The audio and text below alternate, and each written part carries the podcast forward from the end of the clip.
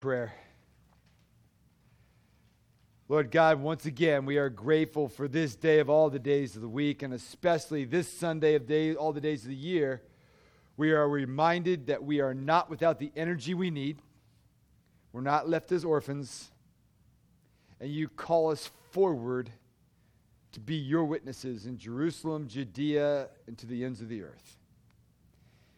And Lord, we pray that as this word is brought forward this morning, that you would truly think our thoughts, that my words would be yours among this your people, that you would set every single heart on fire like you did those first apostles, so that we would see a new Pentecost in our day. For in Jesus' name we pray. Amen.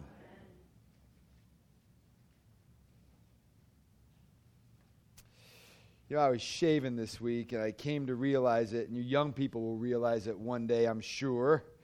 You know, just heed my words. That uh, I looked at my uh, face. I'd been looking at pictures of my family. And I was shaving, and I just, just put the razor down and go, ah! I have Wes Sherman's wave with Gene Sutherland's thinning.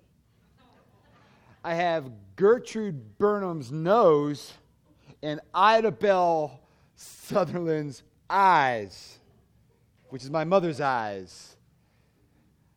I'm getting old, people. That's all right. But I can't deny them, and they can't deny me.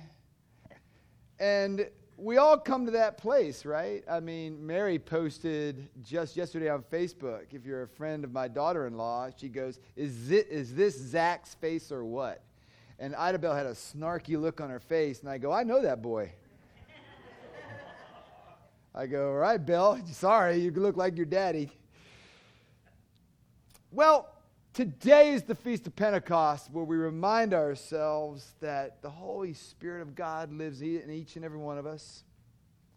And as I say each and every Pentecost, it's not a matter of whether you have the Holy Spirit is does the Holy Spirit have all of you? In other words, are you really a Christian?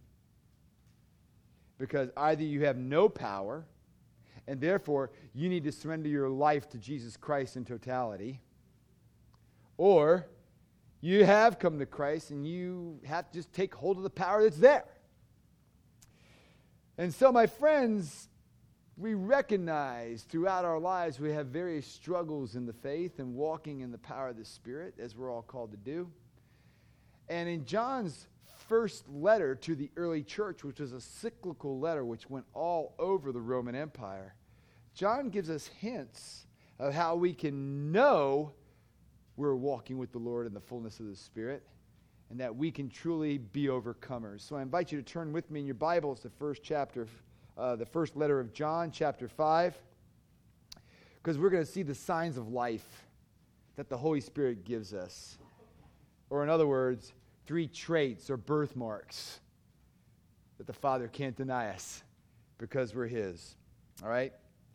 So, so the first birthmark that John employs here in the true believer is a love for his church. Verse 1 of chapter 5 of first letter of John. Everyone who believes that Jesus is the Christ has been born of God, and everyone who loves the Father loves whoever has been born of him. John is using the example of birth as he does throughout the letter and as he does throughout his gospel, the whole idea of being born again to illustrate what it means to be a Christian. The birth of a baby is a common event, and there are two things that are always true of babies. First is every believer is born into some kind of family, dysfunctional or functional, they have a family. And secondly, the baby has certain physical characteristics of their family. A little wave in the hair, a little thinning of the hair, a nose, some eye color, no, the newborns have characteristics of the family that become even more pronounced and recognizable as the person ages. And the Christian life, my friends, is like that. The Christian is someone who has experienced new birth. This birth is a spiritual birth, and it's one of John's favorite terms to describe a Christian and what it means to become one. When he said, Everyone who believes that Jesus is the Christ has been born of God. Notice this tense of the verb has been born. Physical birth cannot be undone, it cannot be redone. Once you're born, you're born. And the same is true for spiritual birth. And the key to the new birth is true faith and trust in the finished work of Jesus Christ upon the cross. If you believe that, you're born again. You have the new birth. It goes far beyond mere church going or being baptized as an infant or being confirmed. Belief is the sign of the new birth, n- not a consequence of the new birth. John 1 12 and 13 make it clear that faith is the condition of the new birth, it's, the, it's who we are as Christians. So it's a natural thing for a child to love his or her parents. And when we understand that God has done for us and bringing about a redemption, our love for him grows and continues to mature and it just flows out. Loving God is an easy thing for those who know Jesus as Savior and Lord. Paul says in Romans 8:14 as a matter of fact we can have such an intimate relationship with him that we call him daddy. Abba, father. That's Aramaic for daddy. We can have that relationship with the creator of the universe. And so John says that whoever loves the Father also loves the child born of the Father. You know, when, you, when you're born into a family, you know, I loved my dad, I love my mom. But it takes time to love your siblings, doesn't it? All right? It, it, it just does right? I mean, I've, I've shared with you some of the stories of my brother Bo. I resented my name. He got the cool name. Who wouldn't be want to be named Bo? You know, that's awesome.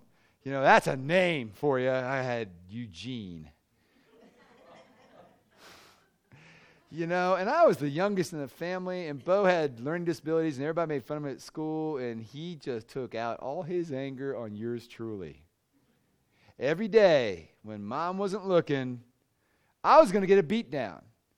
I'm not kidding you. A severe lock the door and just start pounding, pounding, pounding. And I'd call him a name and I'd fight back and we just get in a wrestle. And we wrestle, fight, tag, pull hair. I taught every dirty move. I learned every dirty move about fighting from my brother. It's quite handy down the road. But the reality is, it took a while to learn to love my brother. And growing up, you do that. Well, it's the same thing with the church family as well. At Christ Church, we have three congregations. We, we ebb and flow between the three, but generally, most people, as you guys do, choose the 11 o'clock or the 8 o'clock or the 9.30.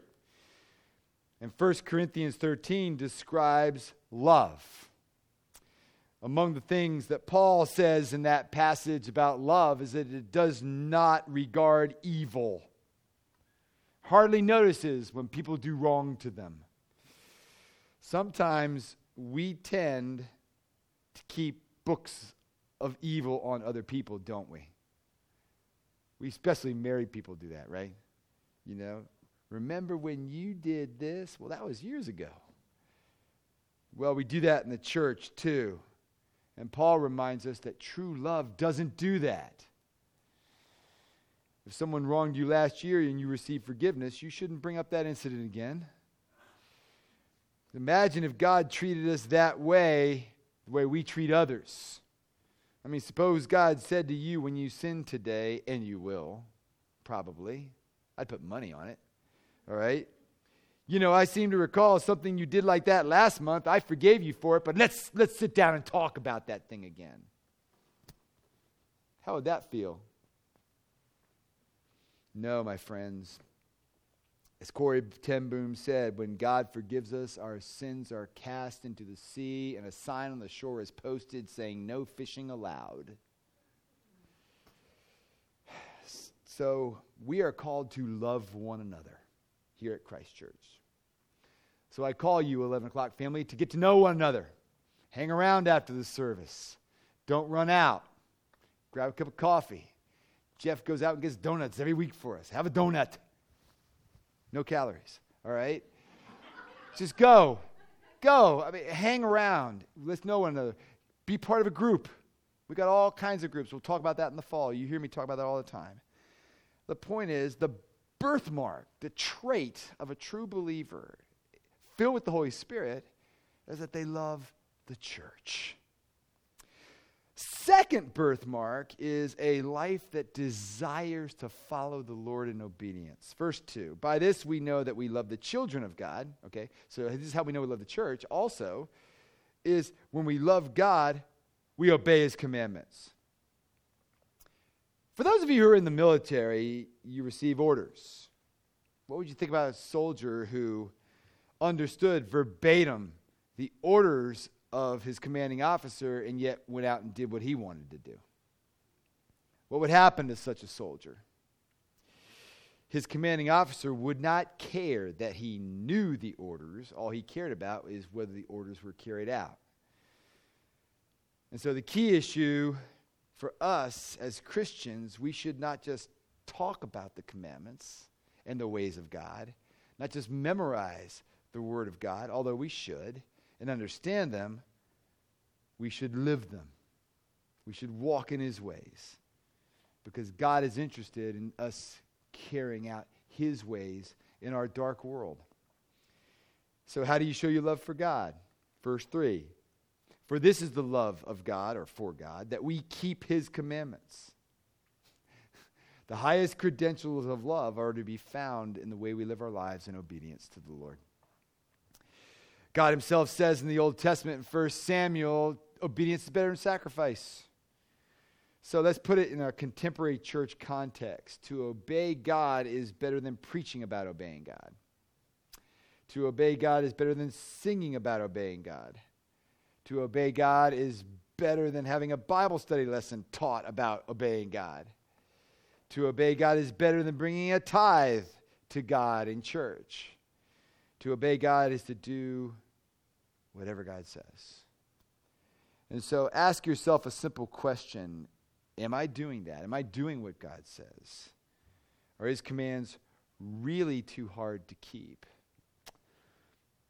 Why do I keep the commandments anyway? So the answer to that question really reveals what's there. Why do I keep it anyway? And reveals our spiritual maturity or lack thereof. You know, is your Christian life a duty? You have to force yourself to fulfill it? Do you have to feel that if you don't keep the commandments, you better hide because you're afraid what might happen if you don't? Or do you genuinely desire to live for the Lord and walk in his ways?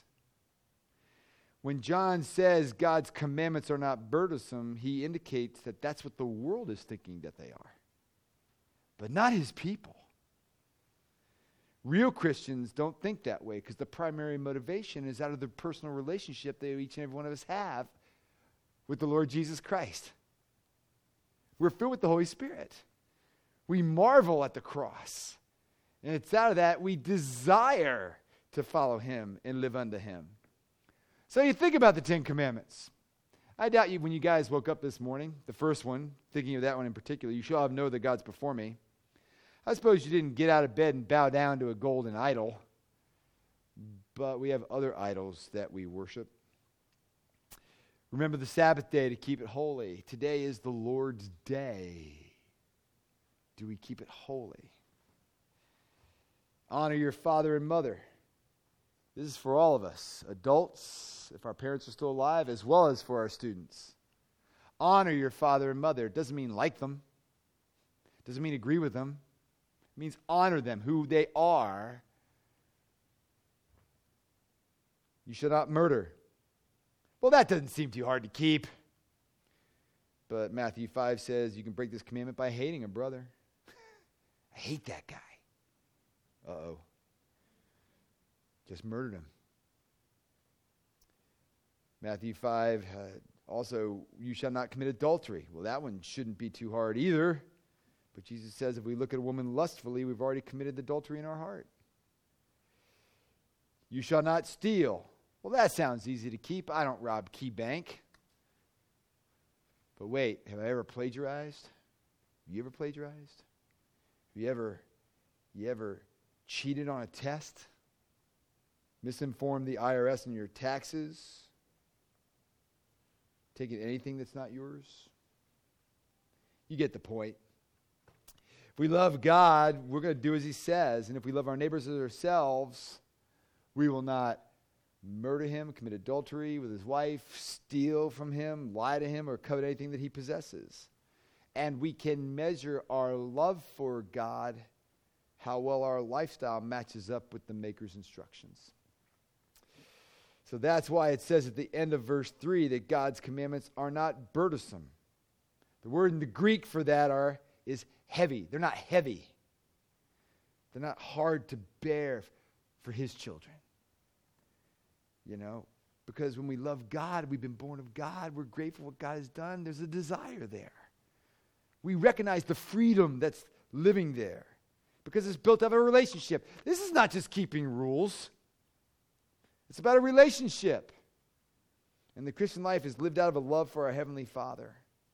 And that's what makes our obedience to God's command a matter of desire and delight. The reason God gives us his commands in the first place is because he does love us. You know, children sometimes think their parents are mean when they tell them not to do something. There must obviously be some pleasure in touching that hot stove, or my parents would not tell me not to do it. Only maturity brings the knowledge that our parents prohibit certain things and tell us certain things simply because they love us. And it's the same with our Lord.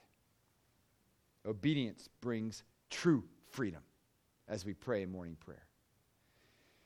Matthew 11, Jesus says, Come to me, all who are weary and heavy laden, and I will give you rest. That's what walking in His law is like. It's light, His yoke is easy, His burden is light.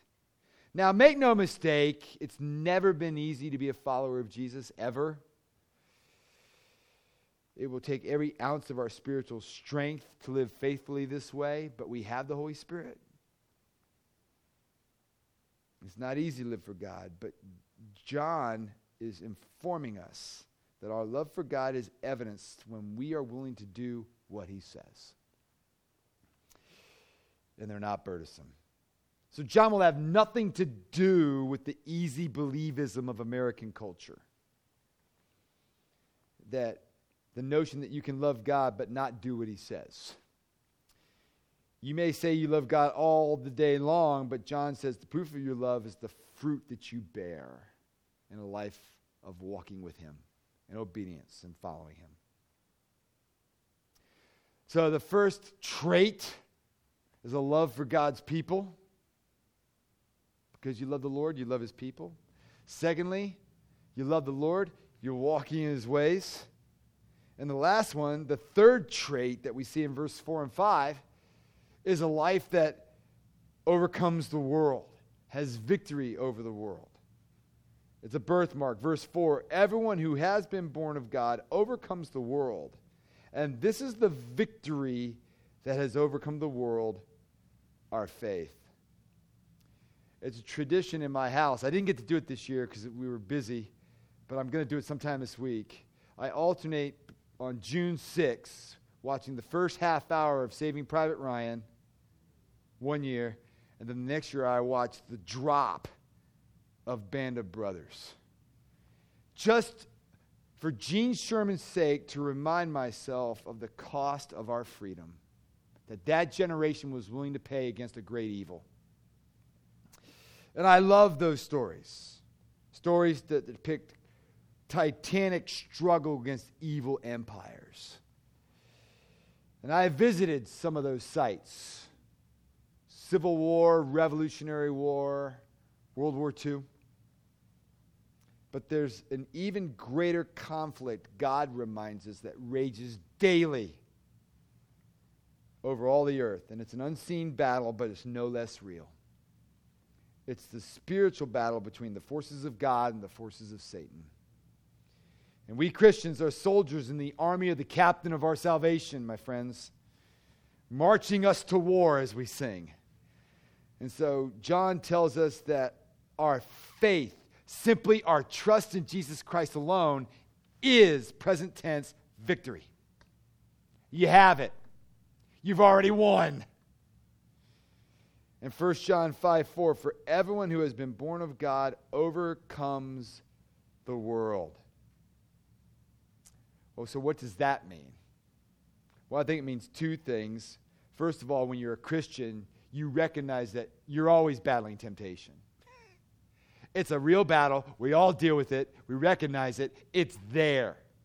Might be getting better in certain areas, hopefully, but it's an upstream swim in the culture. Always has been. And the second thing that we recognize is that you have all the power you need in the Holy Spirit to overcome. Earlier in chapter 4, in verse 4 of chapter 4 of this letter, he says, He is in you is greater than he who is in the world. So Jesus Christ lives in you by the power of the Holy Spirit. And Paul wrote in Colossians 1:29, "For this I toil, struggling with all his energy that he powerfully works within me." This is Paul, the greatest church planner ever. And what he's saying is, "Hey guys, the Christian life is a struggle for me. I labor at it. But the reason I'm persevering in this life struggle is that I have his power, his energy, and so do you." You're in a struggle, and you have His power.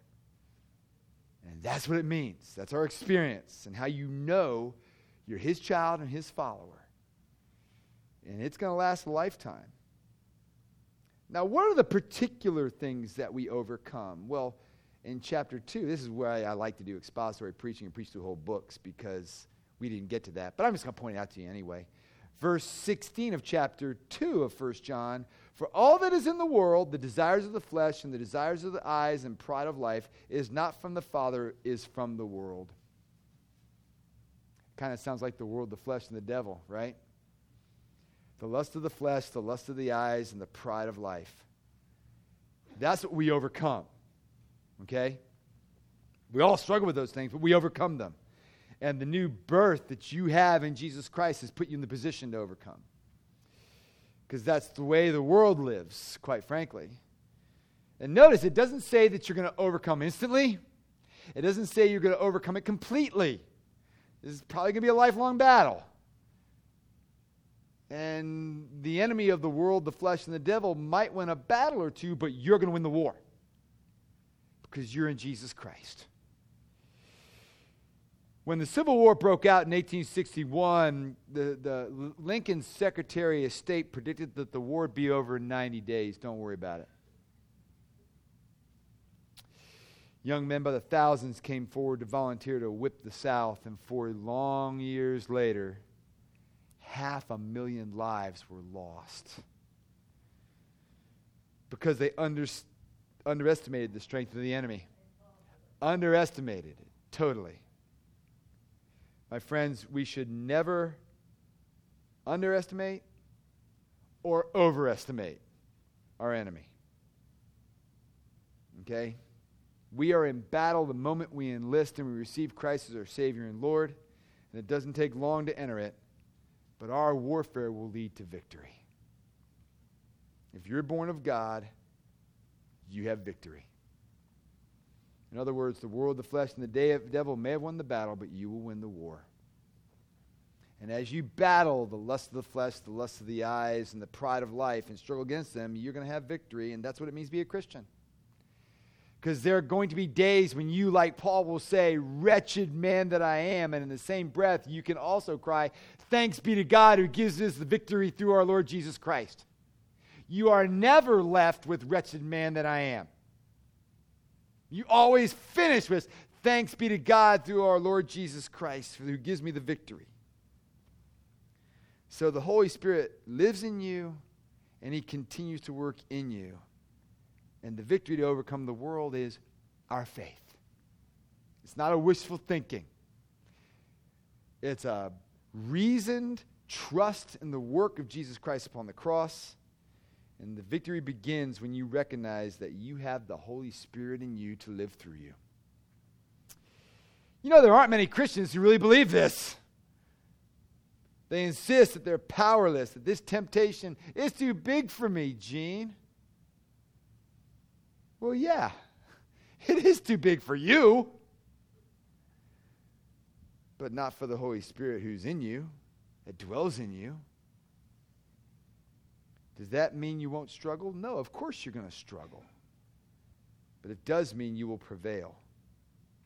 Because my relationship to Jesus Christ, my union with Christ and salvation, enables me to overcome the world.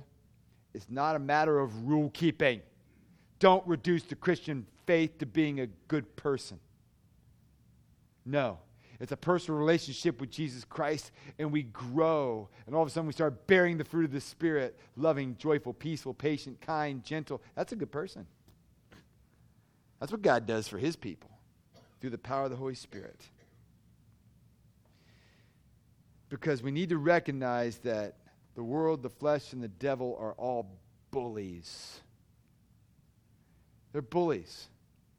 I not only had to contend with my brother, I had to contend with Mark Hawthorne. So the little guys, I was part of the little guys. I was eight years old, the little guys in my neighborhood. Okay? And so we traveled together. We called ourselves the Wolf Pack. Because if one of us separated, we were done. We were done. So we all just stayed together. And if, if Mark Hawthorne would jump out of the bush and just grab one of us and start pounding, pounding, pounding. I'm not kidding you. This is real. You know, talk to my brother. It's true. And so we had a bully in our neighborhood. And one day, I'll, i remember it. I remember they were serving shepherd. Did they do shepherd's pie in school? I could smell the shepherd's pie going to lunch line. And I'm going, Yay, I'm going to have shepherd's pie. And his grade was coming out because he was a grade older than me. And he walked past me and goes, You're dead after school. And I'm like, well, here we go again. I'm dead. Okay, whatever. You know, but I'm going to get one in, baby. I'm going to get one hit in because that's all I got. I got one shot. So my, high, my elementary school was a massively huge school, 600 kids in the school.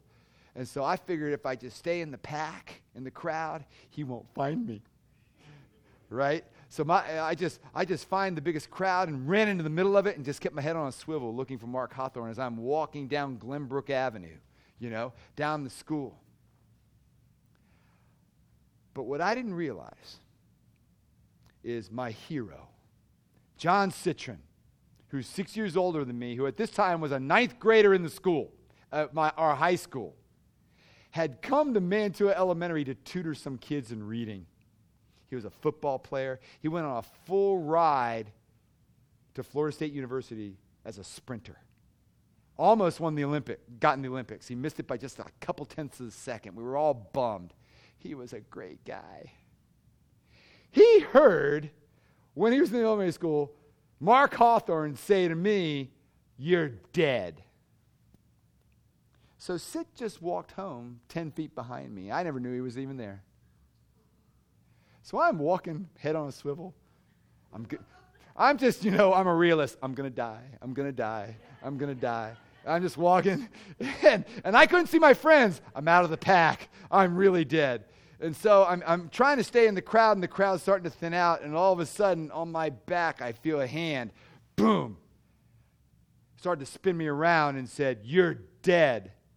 And I started to haul off and turn around. I was just going to hit him. And then all of a sudden, John hands were on his shoulders and said, No, you're dead. And I go, I love you, man. and I walked home with John Citron. It was great. Me and all my buddies, hey, sits here. It's great. Isn't it wonderful? And John, John told him, Don't you quit bugging these guys. Leave them alone. Didn't work. Because John didn't come to our elementary school every day. But it worked for a second. My friend, There's always a bully out there in the world and the flesh and the devil against us. But aren't you glad, glad you have an older brother who fights for you, who fought for you upon the cross, who secured this victory for you, who's bigger than the bullies that we have? And in him, you're an overcomer. And this word overcomer and victory are synonymous. The Greek word there is Nike. Got any Nike apparel? All right? When you wear it, remember who's your true victory Jesus Christ. Because you're given this overcomer. You could translate this whatever is born of God victories the world, and this is the victory that has victoried the world our faith. You have trust in Jesus Christ alone for your salvation, you got it. You got everything you need. You have the Holy Spirit. And that is a game changer for us here at Christ Church, my friends. A total game changer. Because from now till Sunday, December 1st, we are on mission. From Advent, we focused on what? His coming. Two, Christmas, we focused on He's here. Thanks be to God. Epiphany, we said, Oh, He's really here. You know, He is the light of the world. Lent, we recognize not only is He here, we need Him because we're totally depraved sinners. Easter, He's risen again. Ascension, He's really risen again. He's seated at the right hand of the Father, praying for us. And He's, Pentecost, He's given us the Holy Spirit. Now go to the ends of the earth, to Avon Lake, Bay, Avon, Cleveland, Ohio, to the world, wherever you're found, being a blessing. And as you go, be ready to share the good news with other people.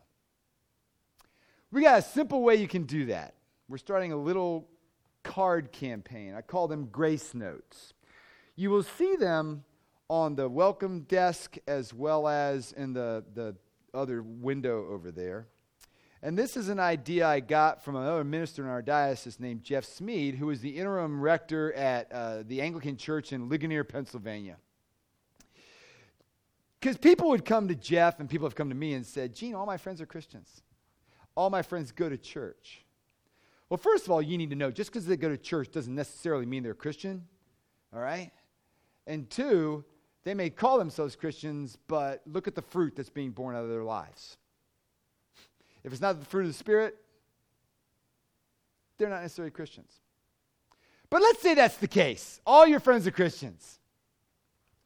We're going to, I'm asking you to take, we have 50 Grace Notes boxes. We're a church that averages about 170 in attendance. I think we can get rid of 50. All right?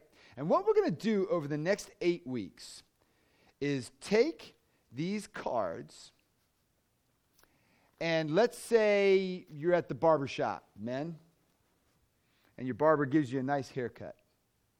Write him a note saying, Thank you for your service. It just blesses me. Or, ladies, your hairstylist. Or the person, the cashier at Giant Eagle or Heinen's that you've gotten to know throughout the years. That's just really nice to you. Just, just write them a note. All the ideas are on the inside of the box. All right, so if you forget something, just read this. It'll, it'll give, prompt you with some ideas. And the point is, you agree by taking a box for the next eight weeks to send out one note a week. So you, you keep the one note with you with an envelope, and you just carry it with you and say, Lord, show me who I should send a, a grace note with. So let's say it's the person at Giant Eagle. You checked out, you get home, you look up on Google the address of the giant eagle and you send it to Barney. Barney, thank you for the blessing you were in my life today. Just your smile blesses me. Thank you. You send it to that address. Manager gets it and says, Barney's got a note. What's this? Barney, you got a note. Write this. He doesn't even know who you are. You know? He reads it and goes, ah, how cool. I blessed somebody. I was just being me. The next time you see them, hey, did you get my note? See what conversation that spurs. And what Jeff discovered in the little Anglican church there in Ligonier after eight weeks, and about week four, it becomes hard. So you take some note cards, you sign up with your email address, and what I do is I send you a weekly email just reminding you I'm praying for you, reaching out, and we encourage one another. And then as you start to get in conversations with these people, just be willing during the announcements to share a portrait of grace. Because we've been given grace in Jesus Christ. We need to pass it along. It's just one tool in the tool belt that we can use.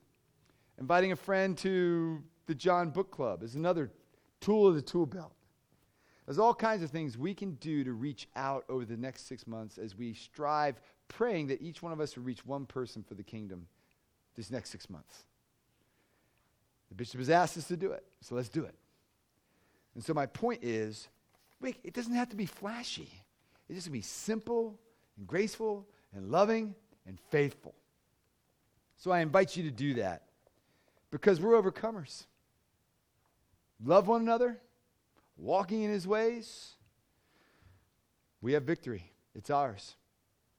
Fill me, Holy Spirit, for your honor and glory over these next six months. And may you do good work in me and every one of us as we seek to follow you. Let's pray.